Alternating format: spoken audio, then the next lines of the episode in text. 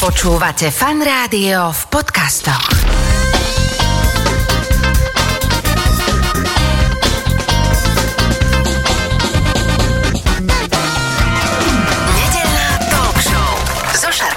Počúvate fan rádio, nedelnú talk show v tejto chvíli už oproti mne sedí transformačný alebo sociálny dizajner, to si ešte vysvetlíme, čo je Roman Wagner, ahoj, vitaj. Dobrý deň, ahoj. Ahoj, no my sa poznáme e, už teda dlhé, dlhé roky, dokonca sme boli chvíľku aj susedia a vždy teda sme mali také tie balkónové a rôzne iné debaty pri nápoji a vždy som obdivoval na tebe, že kurne, kde, kde tento chlap na tieto veci chodí a rozprával si mi veci také, ktoré ma niekedy nadchli, niekedy znepokojili, ale vždycky to boli tak ako keby o krok, dva, tri vpred v rámci budúcnosti a ty sa tomu teda okrem iného dosť teda aktívne venuješ posledné roky.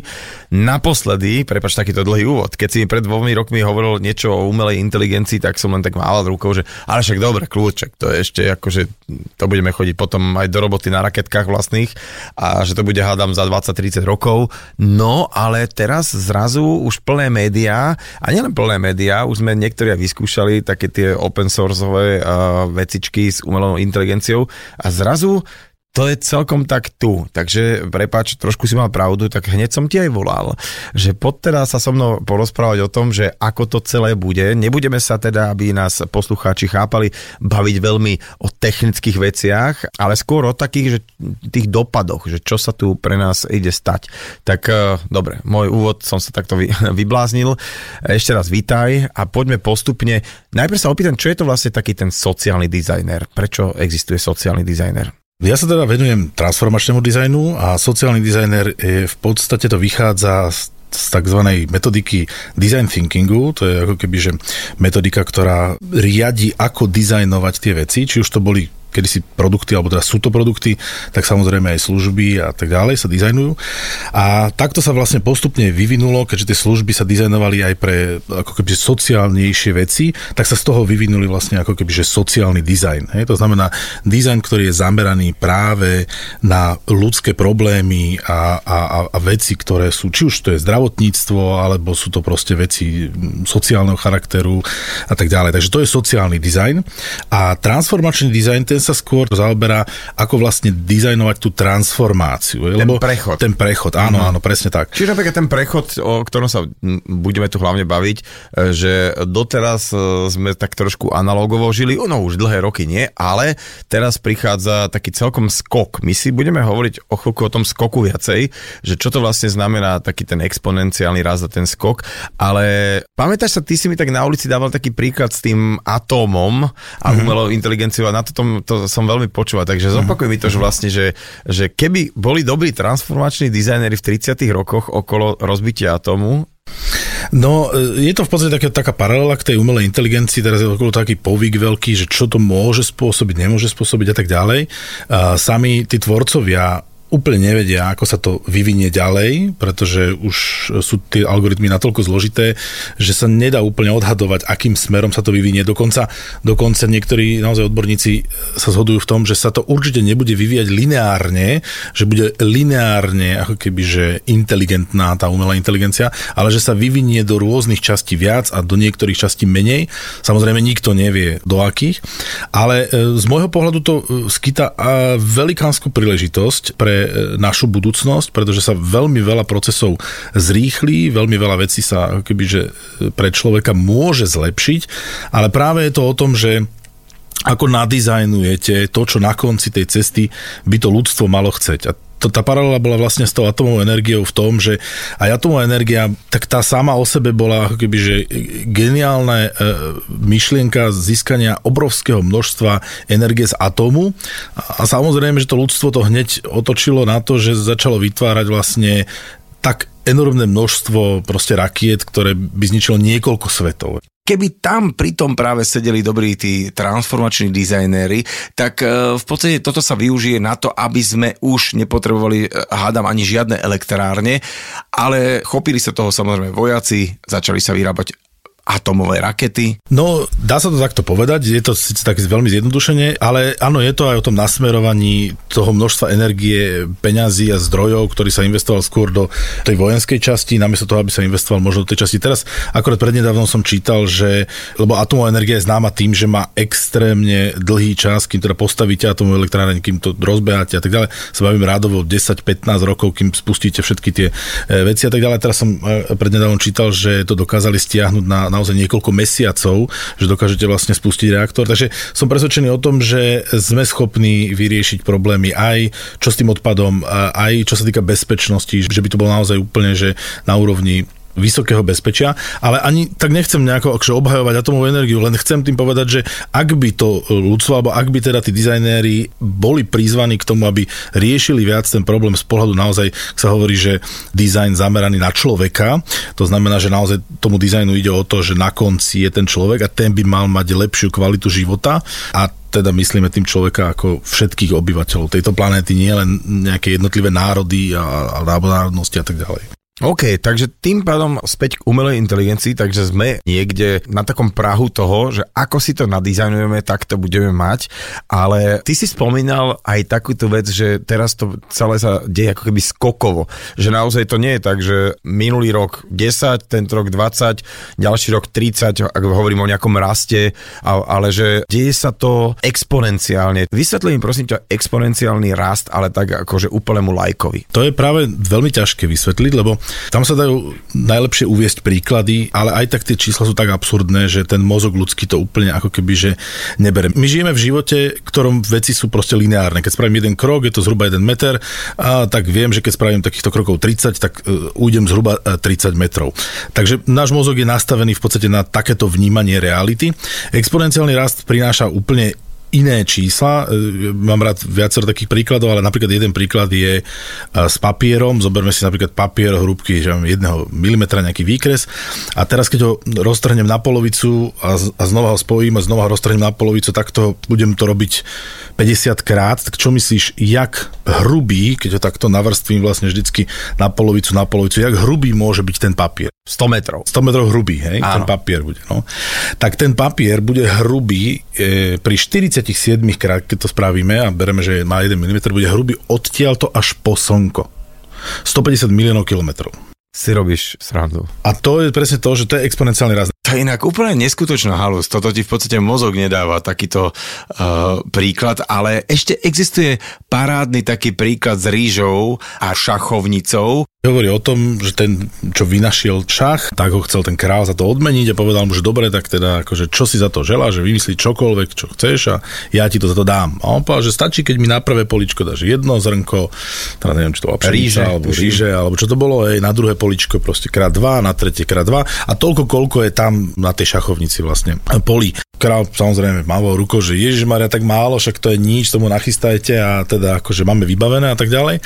No a potom sa zistilo, že v podstate ako keby, že tých 36 krát 2, alebo respektíve teda e, na, na druhé, dokonca, hej? nedokáže zabezpečiť ani všetky sípky, ktoré v tom kráľovstve mali, proste na niekoľko rokov by nestačilo, aby mu dokázal vlastne ako keby, že vyplatiť ten šach. Hej.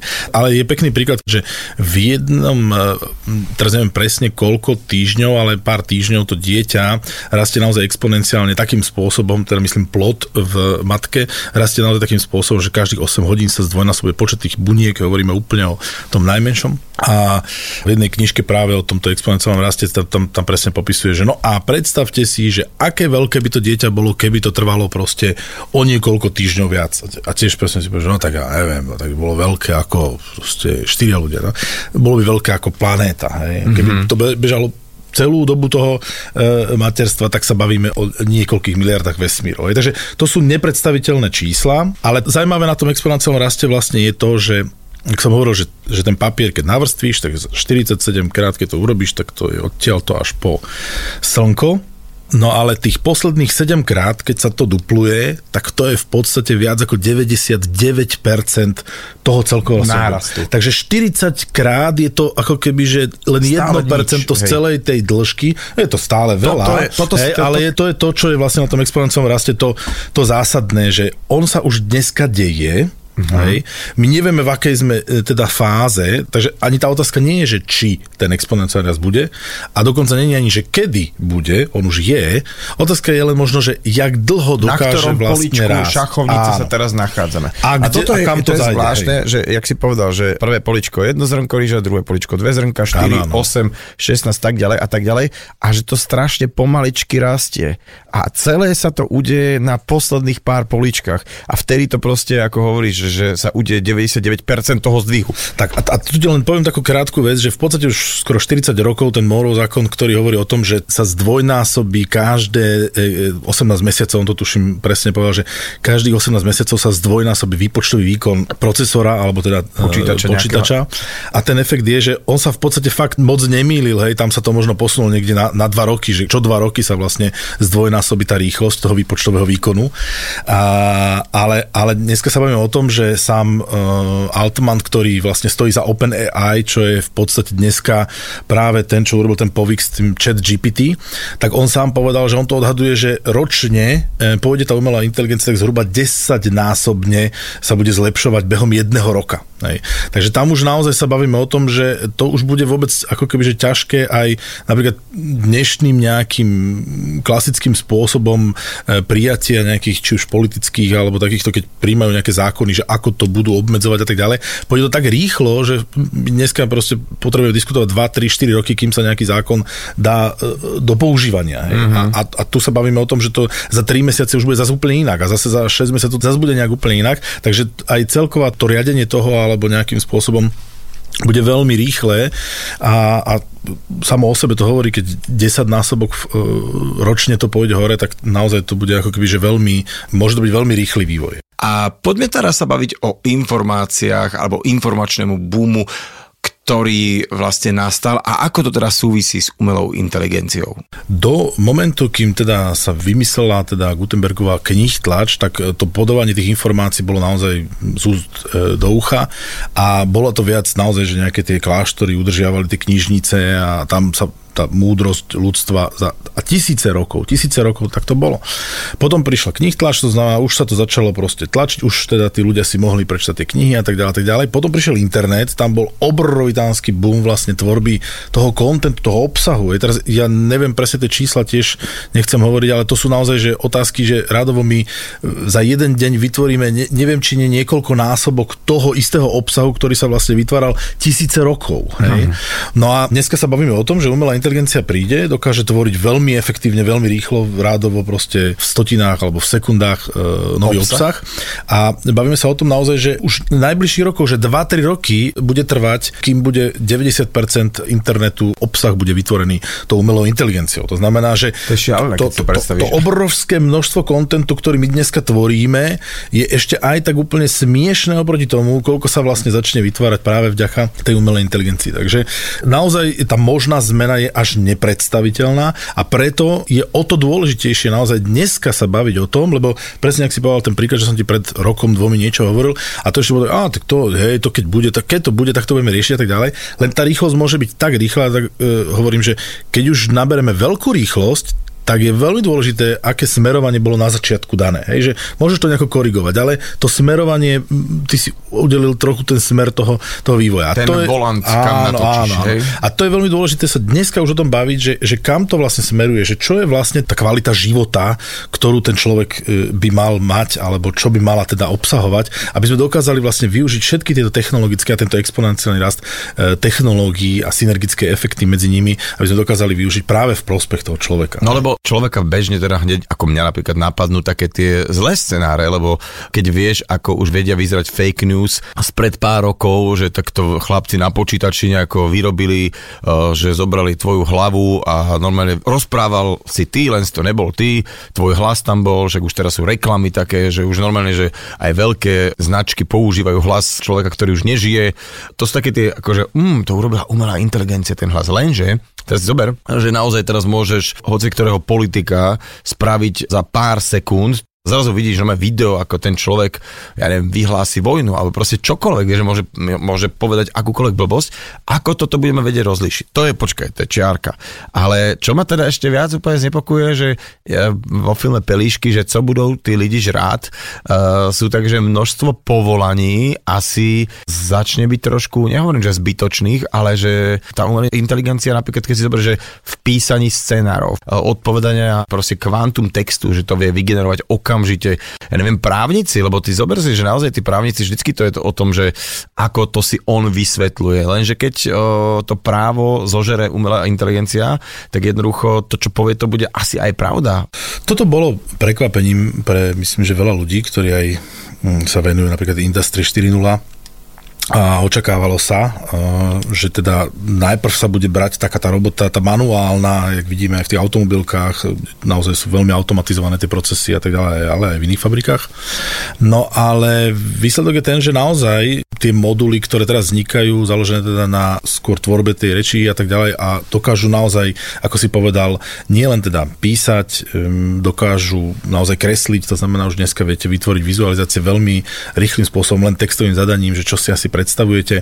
A, áno, jak si povedal právnici, tam dokonca neviem, či to bolo tak, že to bolo nejak tak, že február, ešte chat GPT 3,5 teda skončil niekde, keď robil ako keby, že právnické skúšky v posledných 10%, to znamená ako keby najhorších výsledkov, zhruba za mesiac to bolo už vlastne, že bol v prvých 10%, to znamená, a bavíme sa o nejakej americkej univerzite, takže sa bavíme o tých akoby najlepších e, právnikov tak ako to bude s tou ľudskou prácou?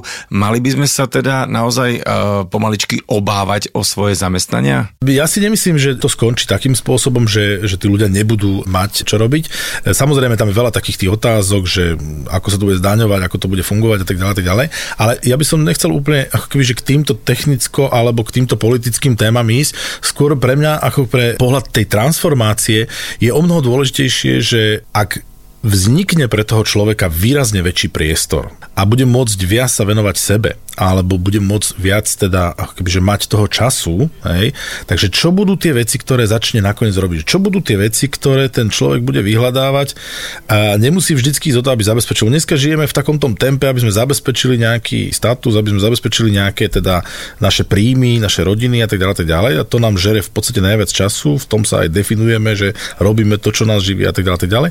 A otázka znie, že ako si potom budeme hľadať ten náš zmysel tej existencie, pokiaľ nebudeme musieť byť tí, ktorí vyplňajú tie wordovské dokumenty, vyplňajú tie excelské tabulky. Odpovedajú a, na maily. A, a odpovedajú na maily a, a, a, a nebudeme musieť ako keby, že tráviť tento čas. Ale paradoxom to sa netýka len takýchto ako keby, že veľmi jednoduchých funkcií. To aj vo vede sa teraz začína skloňovať naozaj to, že tá veda sa vo veľkej miere zautomatizuje a že naozaj nabere 10-násobné zrýchlenie práve vďaka tomu, že veľmi veľa testov, veľmi veľa vecí, ktoré sme roky, rokuce proste skúmali a hľadali, sa budú teraz dať akože v rámci v mesiacoch ako by vytestovať a tak ďalej. Tak ďalej. Takže toto je niečo, čo e, určite otvorí znova otázku základného príjmu, pretože to bude jasné. A pritom, pritom základný príjem naozaj starý skoro 200 rokov. Bol to jeden z prvých sociálnych systémov, ktorý mal zabezpečiť naozaj, že tí ľudia nebudú úplne chudobní na úrovni e, prežitia. Počkaj, čiže už pred 200 rokmi sa vymyslel pojem, že má byť nejaký základný príjem, ktorý pokrie teda takéto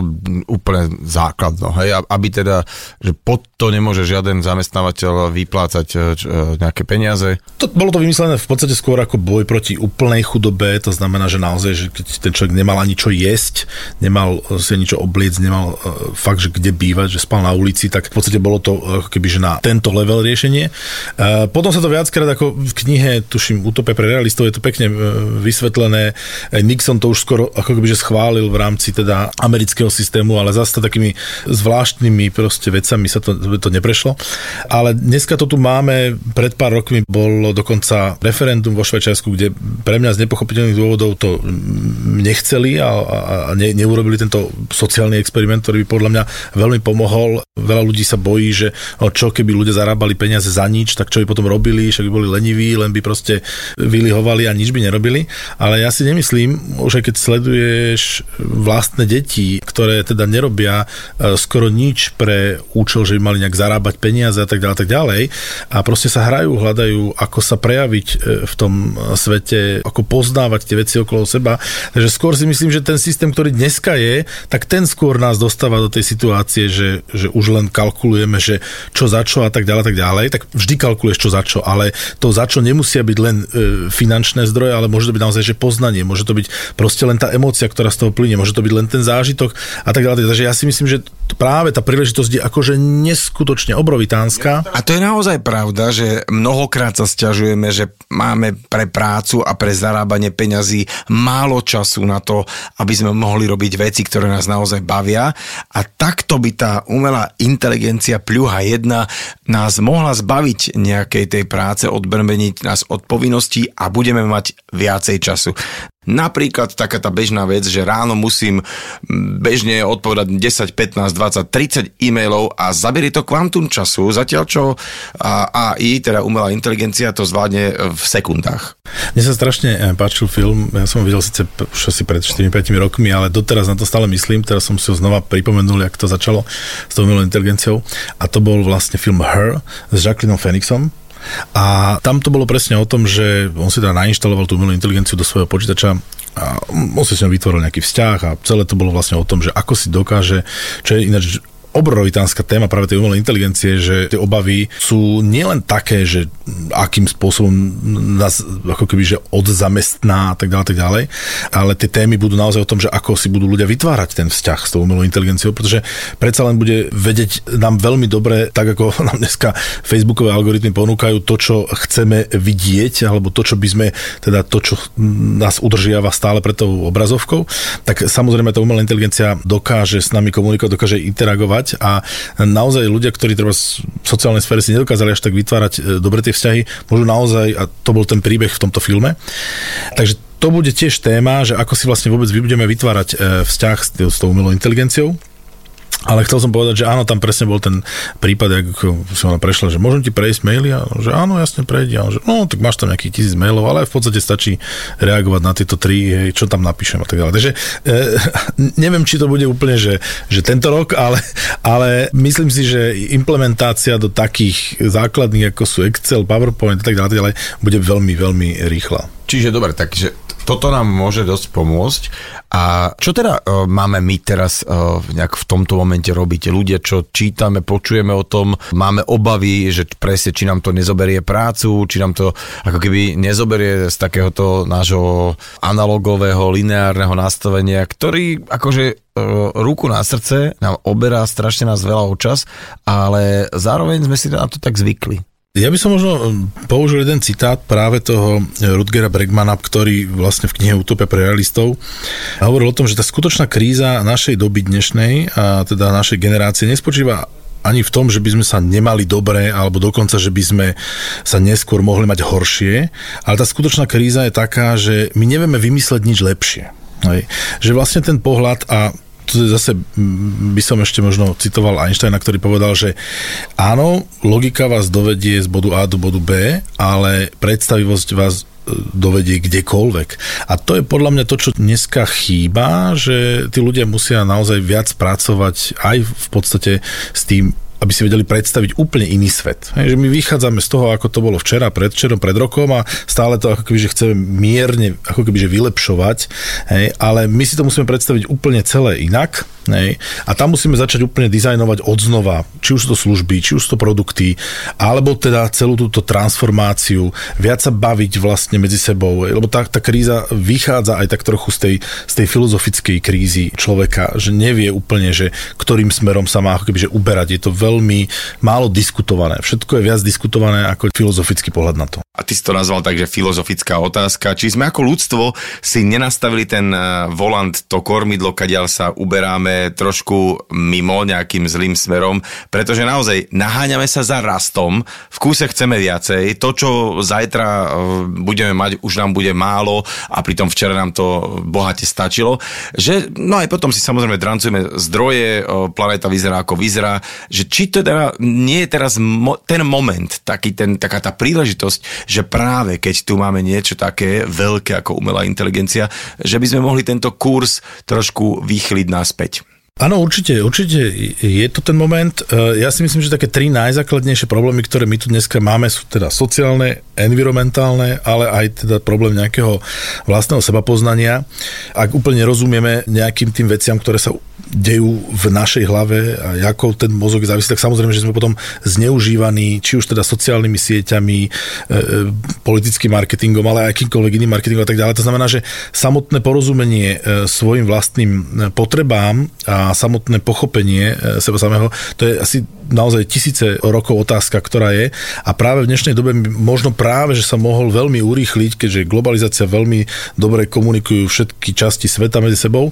A plus tu máme vlastne nejaký technologický rozvoj, ktorý by zároveň nám mohol poskytnúť viacej času, aby sme sa ako keby venovali tomu, tak naozaj si môžeme dokázať dať tieto najväčšie tri výzvy pred seba povedať, áno, aj sociálne, to znamená naozaj pomôcť všetkým vrstvám, zdravotníctvo posunúť, školstvo posunúť a tak ďalej, a tak ďalej. Environmentálne máme tu v podstate najväčšiu environmentálnu krízu v histórii ľudstva vôbec.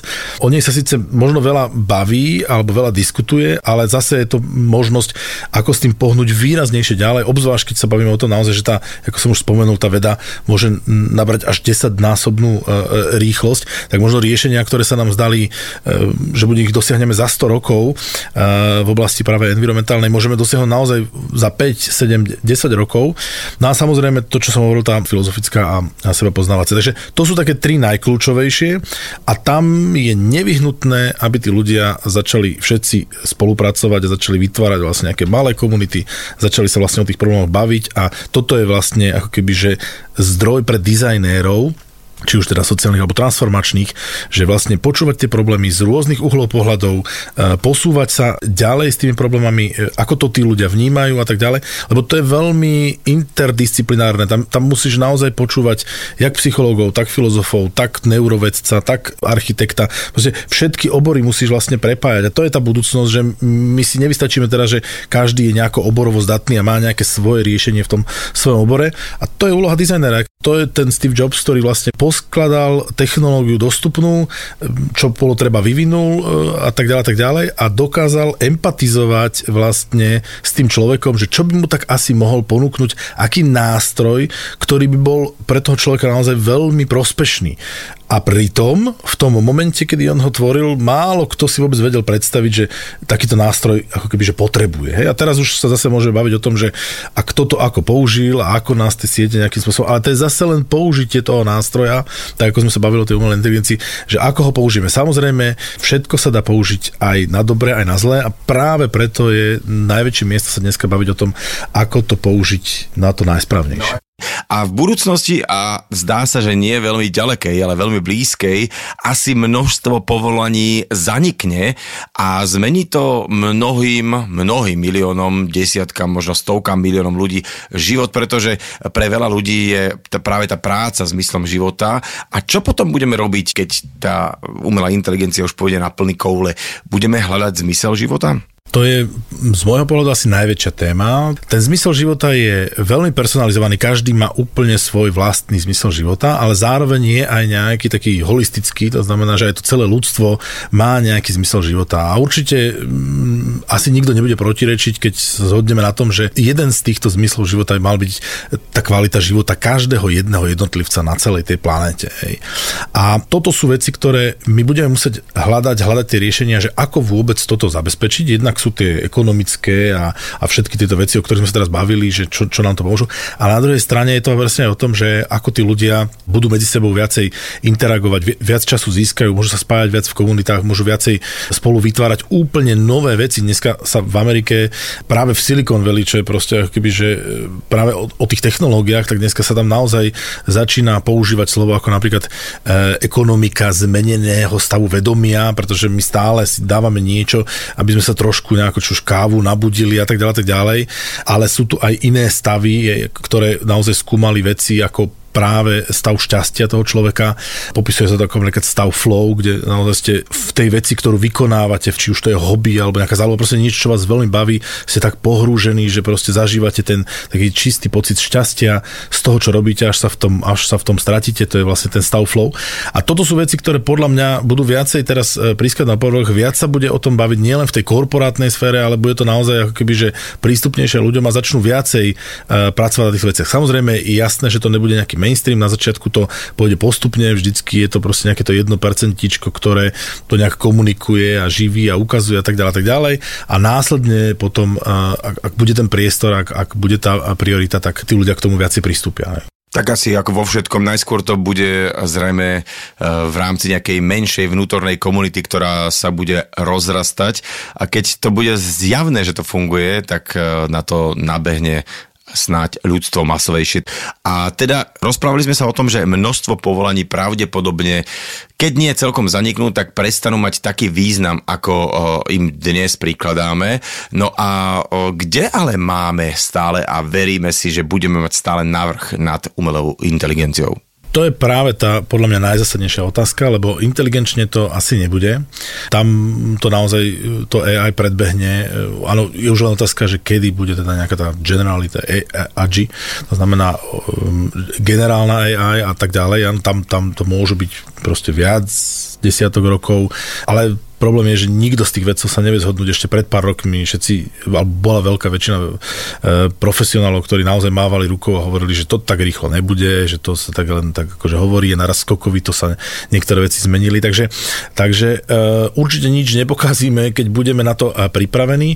Ja si myslím, aby som odpovedal vlastne na tú štruktúru tej otázky. Aby si, ja si myslím v prvom rade, že nebude to tak, že tie práce sa úplne vynechajú. Tá umelá inteligencia ich vlastne akože veľmi zrýchli. To znamená, ten čas, ktorý ty si venoval možno, keď si už spomenul tých architektov, kresleniu niečoho v tom programe, tak to bude o mnoho rýchlejšie. Ale napríklad nejaké tvoje proste pohľady na to, že by to mohlo byť celé nejako úplne inak, tak tá interakcia s tou umelou inteligenciou bude podľa mňa veľmi prínosná, ako keby že ešte k ďalšiemu zvýšeniu tej kreativity, e, ktorý tam je. To znamená, že myslím si, že to bude o spolupráci. Takisto e, lekári, to bude veľká spolupráca s tou umelou inteligenciou a tá práca s tým pacientom, že budú mať viac viacej času na toho pacienta. Však dneska, keď si predstavíš, keď naozaj koľko dostanú poplatok za každého pacienta, tak ak, asi aký čas majú na to, aby viac prenikli tým, čo naozaj ten človek potrebuje, čo naozaj cíti, čo ho vlastne trápi, kde je nejaký ten holistický e, pohľad na ten jeho zdravotný problém. Takže toto sú veci, ktoré sa budú rozvíjať, takže nie je to úplne tak, že nebude, lebo to bude niekto robiť druhý, ale skôr sa to bude úplne meniť e, formátom e, toho prístupu, čo je podľa mňa veľmi, veľmi dobré, veľmi prínosné. A samozrejme, že tak tak ako si umelec, tak to poznáš, tak ako v umeleckom svete je úplne normálne, že tí umelci veľakrát tvoria desiatky rokov niečo, čo akože pre ostatných nemá e, nejakú priamu finančnú hodnotu, že teraz to presne chcem si toto kúpiť a tak ďalej, lebo tvoríš aj pre veľmi minoritné skupiny, alebo, alebo možno niekedy tvoríš naozaj, že obraz kreslíš a e, nakoniec si ho nikto nekúpi a zostane ti, alebo si ho kúpi až po tvojej smrti. A pritom tí ľudia nachádzajú stále dôvody, prečo to robia. Majú v tom zmysel, prečo to pre nich má zmysel. A ja si myslím, že toto je práve miesto, ktoré sa môže o mnoho viac rozšíriť nielen v tom umeleckom svete, ale práve aj ďalej. A tam si myslím, že to, čo my voláme možno nejaké iné nastavenie mysle, alebo nejaké, nejaký iný pohľad na vedomie, alebo e, môžeme to nazvať nejaká možno spirituálna stránka toho človeka, e, nejaké jeho hlbšie ja, tak tam myslím, že máme o mnoho viac návrh voči tej umelej inteligencii a obzvlášť, keď sa bavíme o tom, že to bude ešte prepojené medzi sebou, to znamená, že tí ľudia budú toto zdieľať medzi sebou. Hej. Takže nakoniec to môže byť extrémne vynikajúca symbióza vlastne týchto dvoch svetov a musím povedať, že celkom si ma upokojil, až som sa tak zasnil, že vlastne mohol by to byť pekný svet, ak teda opäť nejakým spôsobom nepokazíme. Ešte teda taká vec, že umelá inteligencia naozaj e, ide veľmi vysokým tempom, je to oveľa rýchlejšie celý ten proces, ako sme predpokladali, ale čo my takí bežní smrteľníci takto mm, v nedelu po obede môžeme s tým urobiť? Ty si naznačoval, že je dobré, keď sa ľudia budú komunitne angažovať. E, poďme si to rozdeliť na drobné. To znamená, že ak nás niečo baví, ak nás niečo trápi, ak máme nejaké nápady, že v komunitách nejakým spôsobom to uh, posúvať ďalej, aby sme boli hlasnejší a aby nás uh, bolo počuť možno na tom um, aj politickom, ale aj na takom poli Napríklad, uh, že transformační dizajnéri nech nás teda počujú, nech vedia, že aké sú požiadavky nájsť ľudí, ako by mohla byť tá umelá inteligencia využívaná. Tak? No, tiež také porekadlo, že najlepší spôsob, ako predpovedať budúcnosť, je ju tvoriť. Nej, to znamená, že jednoznačne sa musíme všetci zúčastňovať na tej budúcnosti.